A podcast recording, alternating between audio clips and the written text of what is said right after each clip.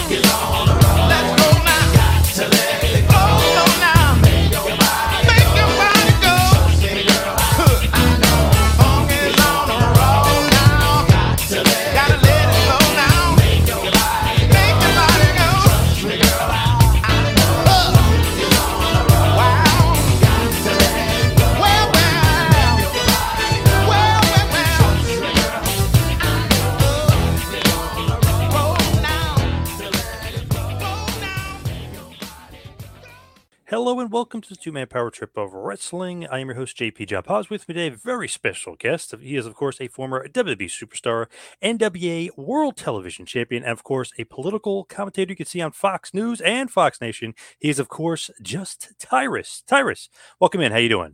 Uh, pretty good, man. How are you? Doing good, good. Sorry about all the uh, technical difficulties of what's going on, but uh, what's going on in your world? What's the latest?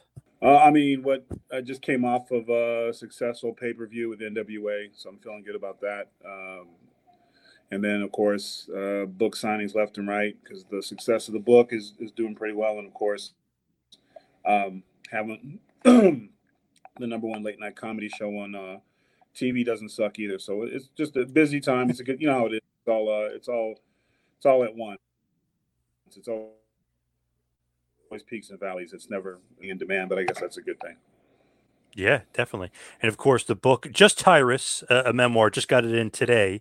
So uh, awesome stuff here. Tell us a little bit about the uh, about the book. Well, it's really it's really about uh, accountability and how your reactions uh, dictate more about you than what people say about you. And I talk about that a lot in the book. Um, the advice my grandmother gave me once, I was upset and um, got hit, basically got hit in the mouth. And uh, what she said to me, it's not what other people do to you; it's your reaction that you're judged by, and that always kind of uh, set home with me. And it's oftentimes when we do get uh, things don't go our way, our reaction is what people look at as the register. So uh, it's a lot about that. It's about uh, just taking accountability for yourself, and uh, when you do have hard hard times and things do happen to you, blaming the other person or blaming the situation, you can't grow. So it's about, you know, looking at what you did and what you could have done better. And sometimes there's nothing you can do about it, but if you always look at it, there's always something you could have maybe done differently. And if you put the onus on yourself, it's a lot easier to get through it and move on because you're not waiting for anybody else to apologize. Yeah. How did the book come about? Like, did you always wanted to write it, or, or you know, did the publisher want you to do it? Um, no, I would always. That was one of the things on my bucket list that I wanted to do when I uh, started doing comedy on, Fox and um, political comedy at that. Uh, one of the things I wanted to do was to try my hand at uh, writing a book. I've I've been successful in, in, wrestling. I've been successful on TV, and uh, it was just one of the things that I wanted to do. Uh, and so I said, you know, I'm going to do it. And my goals weren't weren't that uh, lofty. I thought maybe if I broke into like the top 500 or something, that'd be pretty cool. Uh, you know, something like that. I didn't anticipate it selling out the you know within the first you know six hours and um, being number one on Amazon and New York Times bestseller and Wall Street Journal and all that stuff. I, I wasn't anticipating any of that it was uh, surprising. I, am still kind of trying to figure it out, um, but you know, um, it's a great it's a great um, feeling. To, you know, like you put your words out there and and it's resonating and people are are reading it the right way. Their their reviews are uh, one of the things I read through a lot, and uh, especially on Amazon, uh, thousands of reviews, and it's kind of the same thing where uh, a lot of times we don't necessarily share the same genetic makeup, or you know, but, we all have similar struggles, and people recognizing like how they work through it, I think is uh, is pretty cool. So that that I did wasn't anticipating that as much either. So. Uh, I'm, I'm, pleasantly surprised and um, excited and already started working on my next project. Nice, awesome. New York Times bestseller. Is it mostly like wrestling fans, political, you know, fans, it's or a, it's a little bit of everything. It's people, and some a lot of them are people that uh, uh, from who are just basically walking up, going, "Huh, what's this?" So it's it's a it's coming from all sides. Uh, it's nice. Uh, wrestling fans always support. Uh, they're they're very unique in that way to where they kind of uh, rally around you and tend to when you want to see you be successful. Uh, and then the same thing with Fox uh, News fans, and then just general fans that I picked up along the way, and um, you know from acting career and stuff like that. So it's a it's it takes it's a lot of different people from a lot of walks of life, and and, and I'm cool with that. I like that. You know, it's not a set necessarily a set audience. Hard to write it, easy to write, like ha, like just oh, in hard. the experience just, of doing it. Just hard. Pain pain in the ass is the only way to describe it. Like it's just you the writing a book is just like anything else. It's a formula to it, and if you're trying to cook for the first time, excuse me, or write for the first time, you're to make a lot of mistakes. And uh, I've always been the kind of person that wants to learn it as I go. I don't like I don't really trust much in people trying to do something for me or like uh, ghostwriter and things like that because I'm always thinking, well, what if they get bored and just decide to fill in blanks? You know, it's my life. So I had a really great writing coach, uh, Chris Epting, who's really worked with me and continues to work with me. And it's a process, you know, and building the format, and it's it's a challenge, and it's it's an it's an art form, but also it's a it's a highly skill set, and I had to learn on the fly. And uh, so it was frustrating at times. Uh, you know, you think that you you have a direction, and the book kind of changes, and like you you have a plan but the plan's going to change. And by the time you finish it you're going to have three or four different messages in your head thinking well maybe this way this way. And then you present it and uh, it, it, luckily for me i went back to my original goal uh, of being accountability and, and, owning your own stuff. So uh, but it's it is a process but you are i would i would encourage anyone even if you don't publish it uh, even if you write an op-ed on yourself if you don't want to do all the work but i think everyone should write about their lives and their look back on things and look in a perspective. And I think you'll have a better understanding, uh, not just of yourself, but also with some of the relationships you had. And a good way to look at to learn, you know, to to learn in the present is by focusing on what we've done in the past and learn from our mistakes. If you don't learn from it, then you're going to continue to fall in the same trap. You know, and if you continue to surround yourself with bad people and you don't learn from it, well, you're going to surround. The people will change, but it will be the same behavior. So, uh, it's a book honestly just about owning owning your stuff. And um, and you can you can turn things around when they don't go your way. Is it almost therapeutic in a way you know as you're writing it's, it yeah it is. Writing your own book and i don't know if my book is therapeutic to anybody else. I wouldn't even try to act like that. But but for me yeah it is therapeutic in in a sense because you're working through your own stuff. And as you go back through memories and you know you're not going to lie to yourself. I mean you might convince yourself, you know, uh, but when you're really looking at things, and I thought it was important to to tell it like it was, not how I'd want it to be, because sometimes you can paint yourself as a little bit of a hero and a good guy all the time. You know, it's always the other guy that's the bad yep. guy. But uh, in this book, there's a lot of situations where I was the bad guy, and I have to own that. So, and I think that's important. I think that's why it's resonating. It wasn't a. Uh, I've never. I've been a lot of things, had a lot of jobs, but I've never been a victim. So. Uh, and that was important to talk about that. We victimism in this in this first world that we're seeing on TV and stuff every day when people are victims to like stuff that literally all they have to do is say no or stop or not follow somebody anymore and not watch a TV.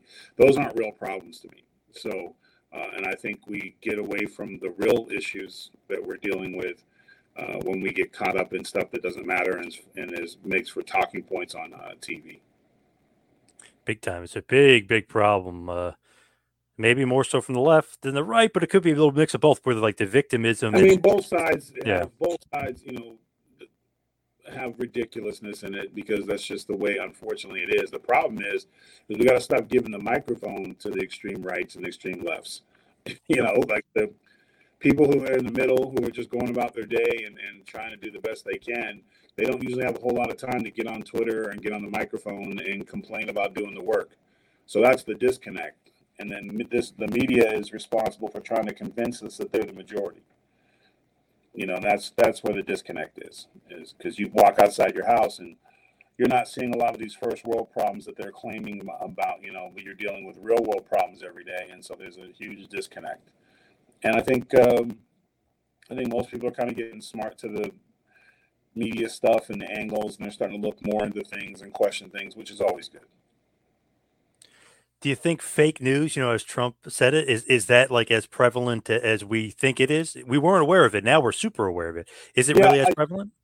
Yeah, I think it, I think the problem is is that when when Twitter's your scoop and your source, yeah, we're we're seeing a lot of that. Uh, journalism, great journalists, we used to never know who they were. We knew the story you know, and we've seen, and I'm not a journalist, like I'm a, I'm a comedian and I give my uh, educated opinion on uh, what I, when I look at a situation and I try to find some humor in it. That's my role at, at, Fox News. I don't, uh, I've never come, I don't have all the answers. I don't know everything. I said, but I give my best spin on it, but I don't, it's not the gospel. And when you get people claiming to be journalists who go on TV every night giving their opinions, that's a problem you know, and they're not doing the work. And we're seeing that with a lot of uh, situations where there has to be a retraction written because it didn't follow investigation, or they just were so in such a rush to get it out because it, you know, it news has become profit. So you get a hot take out, and it's not accurate, but it gets you going viral and all kinds of hits in your newspaper. It's a win for them, and then they'll just fix it later on page, you know, forty-five of the of the internet paper. So I mean, that's that's that's an issue. It's pretty sad though to think like you have to almost like double, triple, triple check, you know, these jur- journalists, quote unquote, like these guys, because you're like, wait, that can't be true. Like, you know, they'll report one thing about Ukraine, then over here reporting another thing. It's like you almost have to triple check everybody. It's nuts. Yeah, well, you, I mean, honestly, you should, anyways. Whenever you're trying to get to the truth, the truth is usually somewhere in the middle, um, and the middle is uh, a wider lane than it used to be because people stretch everything so far. And you also have to i think you have to watch a lot of times you need to research and look at things you disagree with to see where they're coming from. See a lot of times when we're dealing with you know they say left right or whatever you know progressive or tea party or whatever the situation is uh, when you don't educate yourself on where they're coming from you have no dialogue because you have to find common ground somewhere you have to know something about you know even wrestling you just don't walk in and just wrestle a guy. You you know him, you film study him. You don't just you know you try to find things that you can take advantage of and and similarities and things they're good at and their strengths.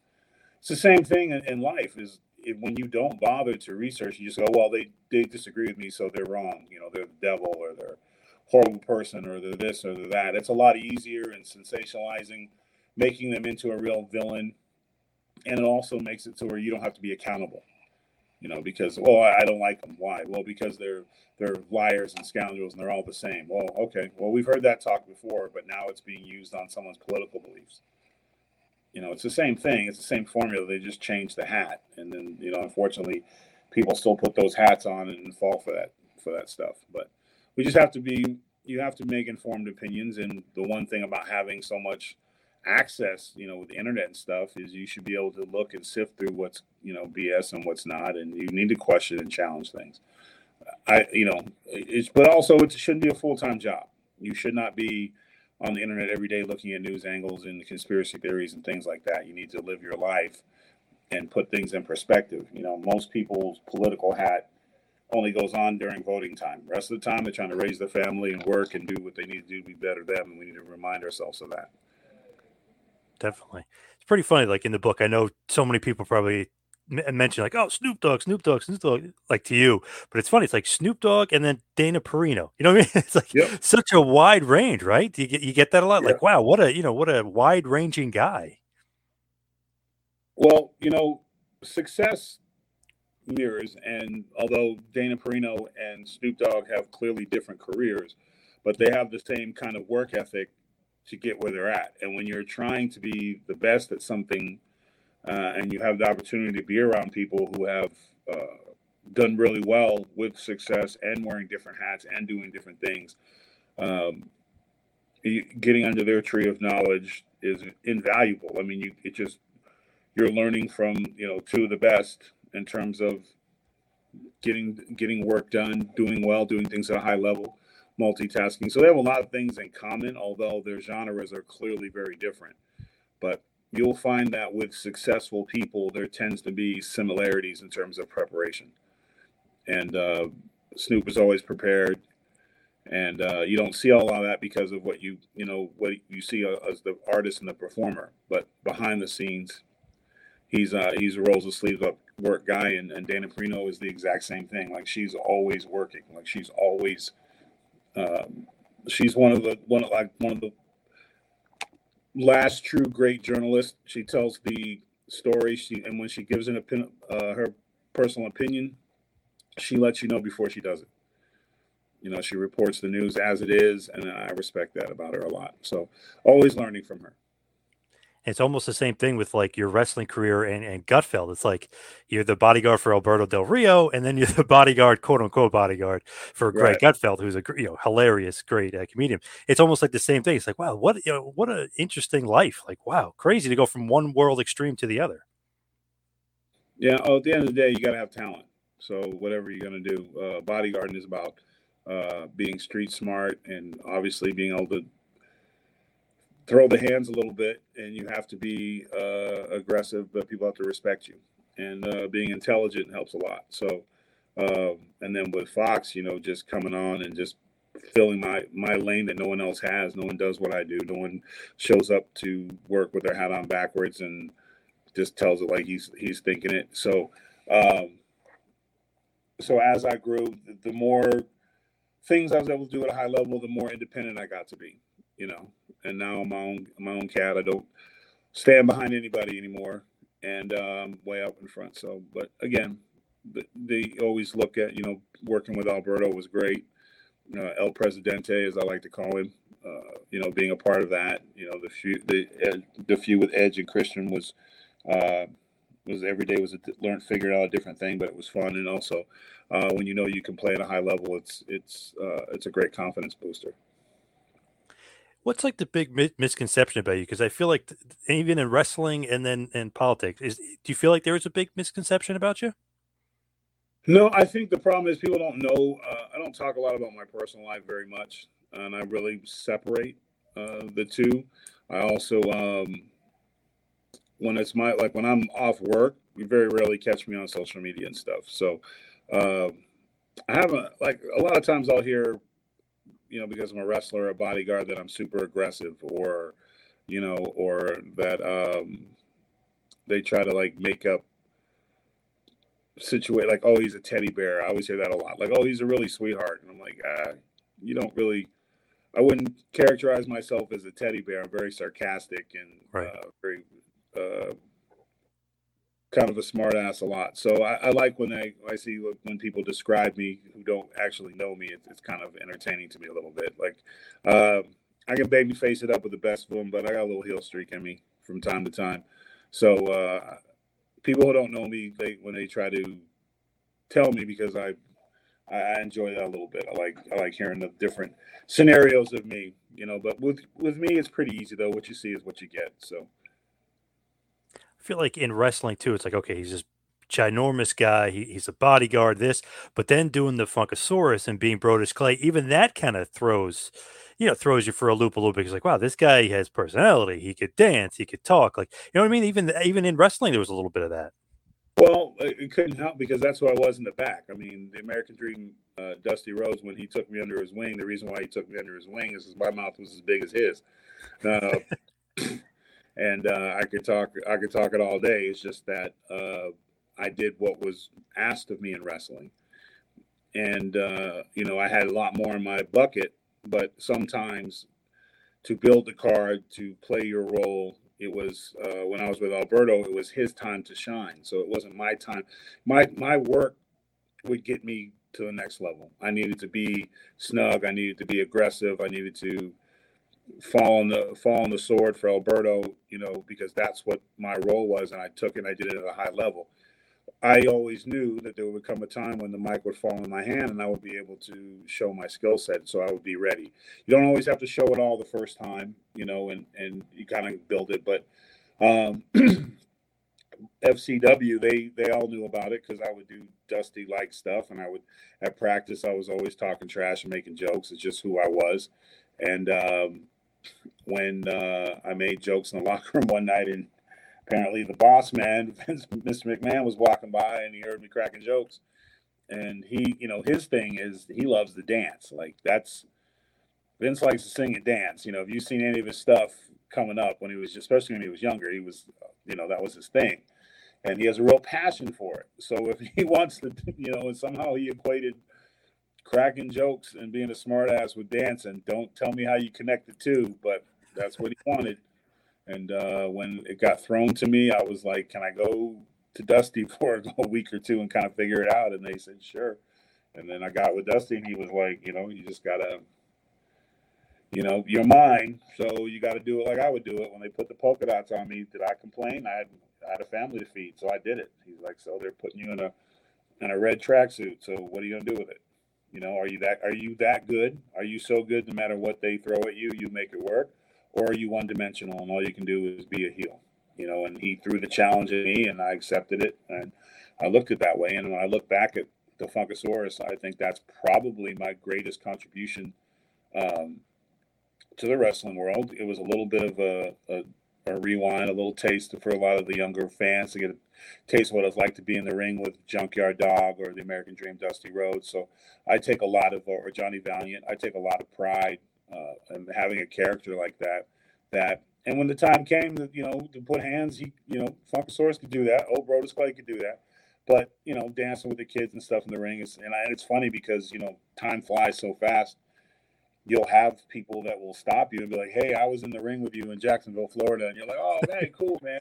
You know, and that's like you, are a happy, you're a happy memory for somebody who went to an event, and that's kind of what the goal of being a professional wrestler is all about. You know, you send them away with a memory, and you want them to come right back next week.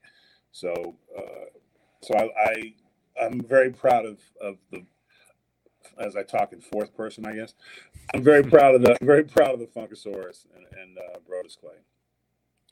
Who's like na- ideas to name Funkasaurus and Planet Funk and the Funkadactyls? Who's that? Okay, so I was working out at Hard Nocks South uh, with Rob McIntyre. Uh, he's Cena's trainer, and Cena had opened up uh, his private gym for uh, us, and I became a member of Hard Nocks South. And I would one of the nice things about going in there is, you know, you go in there and you're working out, but you're also in an environment, you're in an athletic environment with uh, people in the business. So you kind of throw things on the wall while you're trying to figure something out. And I didn't like any of the names they had came up with. So um, we were just trying to think, and and uh, Rob McIntyre has a tremendous mu- background in music. Like he plays the bass and drums, and you know he's really into music and, and lyrics and stuff. So we were just messing around trying to think of a you know, what are we going to do with this? And uh, Bootsy Collins uh, video was on or something like that, and I was like, you know, something funky. I don't know, you know. And then there was just like, there's all kinds of stuff that came out, and then out of nowhere, I think it was, you know, it was Rob or me that said Funkasaurus. Oh, he's like Funkasaurus, like yeah. And then we started laughing about it. You know, Funkadactyls was easy because it was like, oh well, the Funkadactyls. You know, the Funkasaurus and the Funkadactyls I'm sure there was no way at all that there was a Flintstone reference in there at all. And then um, it just kind of came together. And then originally, Matt Striker, uh, when he was announcing me on Superstars, uh, he always said I was from Planet X. So uh, you know, so Planet X became Planet Funk. So I mean, it took a it took a village to come up with all the ideas, and uh, even uh, the dancing to the ring and stuff. King Haku was telling me like to do this more, smile more, and then one one of the toughest guys to ever put on a pair of tights is telling you what you know how to dance and have fun out there and how much he loved it. Then you do it. So, like I said, I had a lot of positive uh, in my peers. I mean, Kofi and uh, Tavita and just uh, you know. Big E and all the guys would come around and they would all support when I do the rehearsals coming out and stuff. So I mean, it was it wasn't uh, it was a really positive time. Pretty cool like dusty and haku are, are, are big proponents yeah. of the character. Yeah oh yeah. They had a huge hand in it. Dusty take full dusty rest his soul if he was here would take full credit for everything he did. He would literally say you owe me a check brodus. You should be sending me a check every week because i gave you gold i gave you jewels and you're doing something with it so uh, as he said, I painted my canvas. Uh, I still continue to do that. What do you think is the best piece of advice Dusty ever gave to you? Uh, just what I just said. Um, he, it was my last actual day uh, with the WWE, and I went to the performance center. I wasn't booked on the road. I went to the performance center to roll around because it had been like a week or two, and I started getting stiff. And um, usually, when I would go in there, there'd be a bunch of wrestlers and stuff in there, but uh, I went in there, and there, for some reason there was nobody in there, and it was just him. So I don't know if he arranged it or whatever. And he was playing Neil Diamond because he liked to, you know, and just in the in the room, and I'm rolling around the ring, and he came in. I heard the music come on, and he came in, and he was just sitting there.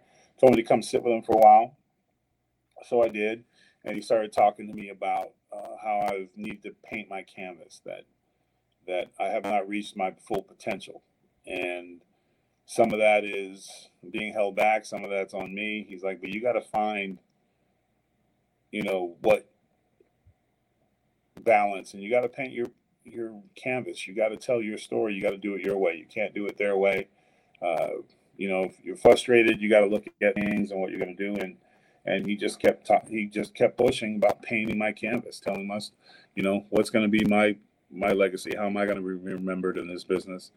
And uh, I took it to heart, and I didn't know that would be the last time that we'd ever spoke, but it was, unfortunately. And um, you know, I was released the next day, so he probably knew, but he's old school through and through, and he wouldn't be teaching me a lesson if he would have told me. So um, was another life lesson from him, and a great one because I did paint my canvas, and I was inspired to show them that uh, they made a mistake on me, and I think I've accomplished that. So um, that yeah, that would be the most. I mean, he had a million. I mean, a million. Half the time I was with him, we rarely talked about wrestling. It was about life. So, uh, but you know, some of those things are private. But um, that's probably the biggest thing from the American Dream was to paint my own canvas, and I use that term all the time. I know you mentioned getting released and stuff, but do you have a high point there? Like, was it like the WrestleMania thing? Like, what, what was the, the high point for you when you were there? Oh, there's a lot of them. Um, you know, ripping Edge's arm through the post at WrestleMania was pretty cool. Um, yep. Having matches with TJ Wilson in Mexico and, you know, tearing the house down. Uh, every, every time I was in the ring with Heath Slater or, or uh, Sandow, was just having fun. Tagging with Santino was the best. I mean, I can't. They're really, like I said, the only the only bad time in the WWE was downtime because you tend to overthink. And there was a lot of overthinking. But uh, there was, I mean, I uh, was the first opening match in Russia. Uh, you know, I think I wrestled, it was JTG. I wrestled in Russia. Um, walking out in the Staples Center to a packed house chanting Funkasaurus was pretty cool. I mean, there's just so many. There's just so many. There's still, and I'm my canvas uh, with my wrestling uh, brush. So, um, yeah, I really, I really can't. Like I said, I don't focus. And if you focus on the the bad times or whatever, if you really look at it, you have to take responsibility. You know, your attitude and being frustrated, and you know, things like that. But that's part of the beast. That's the nature of the beast, and uh, it's you know that's why only a select few do it at a high level. What about now? I know obviously you just won Always Ready, beat Mims. Uh, like, how, what do you think now about NWA and your position? And sometimes wearing the title on TV. Yeah, I wear the title on TV pretty much every time I'm on it, uh, and that's for two reasons. One, I'm the current NWA World Television Champion, and two, uh, NWA is history. And I think it's important never forget where you, where you came from, and um, the NWA is a different style. It's an older style it's more the traditional style. It's less loops and flips and back promos and stuff, and more story driven, aggressive, uh, physical uh, wrestling, and that's kind of our niche. And I'm enjoying it. And uh, I mean, beating Mims uh, soundly at uh, Always Ready. I'm now, you know, I've uh, originally it was, you know, you had seven title defenses with a World Television Championship, and then you could cashing in for a title shot, but I just felt a, prestigious title like uh, the you don't cash that in. So um, I would say by hands down, I'm number one contender for ten pounds of gold. So uh, you know, my goal is to unify the titles and uh, like the United, uh, like uh, the Midnight Express did with the United States Tag Team Championships and the World Tag Team Championships. So, uh, yes, they had to surrender the United States Tag Champions after that, but at least for one day, or one TV taping, uh, they were unified tag team champions. So uh, I, my goal is for one day be the unified world television NWA champion at least for one day, and then surrender the title and then go from there. But you know, Trevor Murdoch's uh, he just recaptured his. So I'm not sure he's in a huge rush to let it go yet, but uh, I'm gonna have to convince him of that at a later time and date. But I'm having fun. That's awesome. Are you always a, a big fan? Because that's a great, uh, you know, a great uh, history lesson with uh, Midnight Express. Were you always a big fan? Obsessed, obsessed. I, mean, I, I cannot tell you how many whoopings I got sneaking up, watching uh, the Saturday Night Main Event, or running in the house on to watch Superstation TBS, or getting up at eight in the morning to watch Mid South. Like I, I was watching it constantly. You know, Saturday mornings at eleven o'clock, and then Tuesday nights, get my homework done so I can watch TNT or primetime wrestling. Like I was hooked, absolutely hooked. Wow, I didn't realize you were such a fan. That's awesome. Yeah. Yeah, I'm uh, called a historian. So when I come to venues and events, I will find the oldest veteran in the building and let the get, let the mind picking begin. So, uh, yeah. Do you have an all-time favorite? All-time favorite, uh, probably. Um, I love the American Dream in uh, WCW and Georgia Championship Wrestling, and, and even when he came. But my fate, the wrestler that just whenever he came out, I would run to the TV was Mr. Wonderful Paul Orndorff. Like Mr. Wonderful was just how he would take forever to get in the ring. Uh, I just would it would make it would just make me laugh, and I would just be like, he'd do that little thing where he'd push his hand back, and I was doing that at school all the time. You know, I was just yep. absolutely obsessed. Uh, Andre the Giant, I was a big fan of Andre the Giant. Anybody in the Heenan family got my vote, uh, except for brother. But um, and uh, and then the other side, you know, the the Horsemen were was where it was at, but you know, Dusty and uh, Nikita and uh, how they switched out Barry Windham and Lex Luger and all that stuff. I was hooked on all that. Like I was not there was, no, I mean, I even watched GWF at ESPN when I stayed home sick from school. So, I mean, yeah. it was just not anything wrestling that I didn't watch and still don't watch. I still do uh, film study literally every day. I'm doing something, watching a match, trying to find something new here and there because you're always learning. And as soon as you stop learning uh, in wrestling, it's time to move on. That's awesome. That's such a great fan. I used to watch Global uh, when I got home from school. You know, I mean, and, and pop it on ESPN back uh, back in the day. But uh, yeah. great, great reference, Mister Wonderful. That's a good one. Him and Hogan, man. Whew, what an awesome feud, man. They made a ton of money. And uh, he was just, yeah. He, I remember uh, when he lost when he got pinned at WrestleMania, I cried. Really? I was, wow. yeah, so mad at Bob Orton for hitting him with the cast. I was furious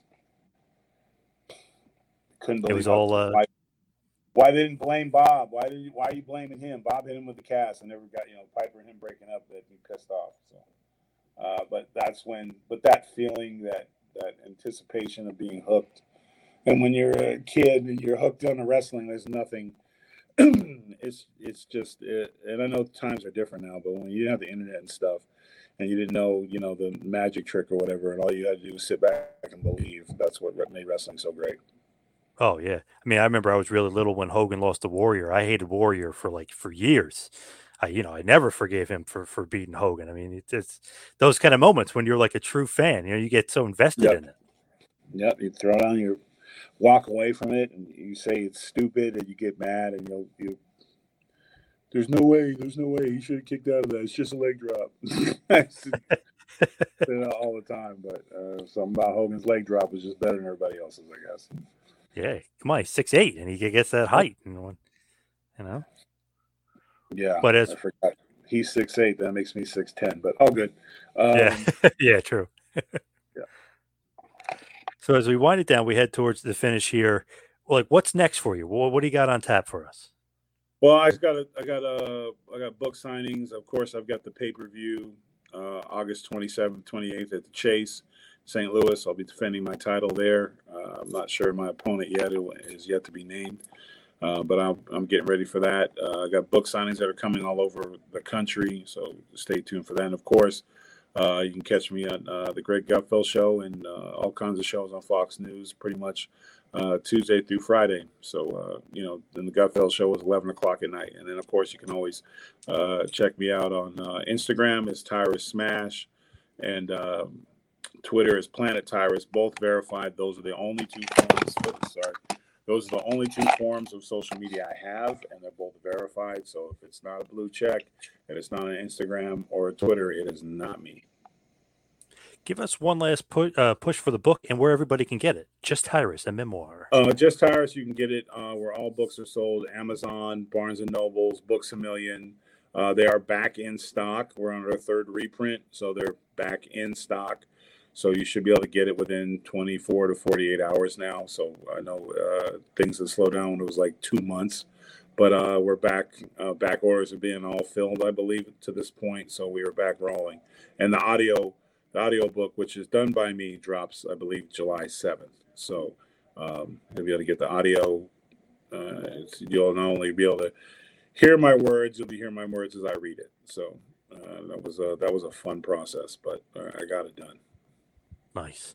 Tyrus, thank you uh, so much for all the time. And obviously, we'll see you in the NWA. We'll see you on Gutfeld. And we got to check out the book, Just Tyrus, a memoir. So thank you so much for all the time. Thank you, man. Have a good day. This has been a John Paz Power Trip production in conjunction with the Two Man Power Trip of Wrestling. You could follow us on Instagram and Twitter at Two Man Power Trip. You could check us out on Facebook. You could subscribe on YouTube. You can go to patreon.com slash TMPT Empire to become a patron and also check out the website tmptempire.com and buy a shirt at prowrestlingtees.com. Two Man Power Trip, where the power lies brother.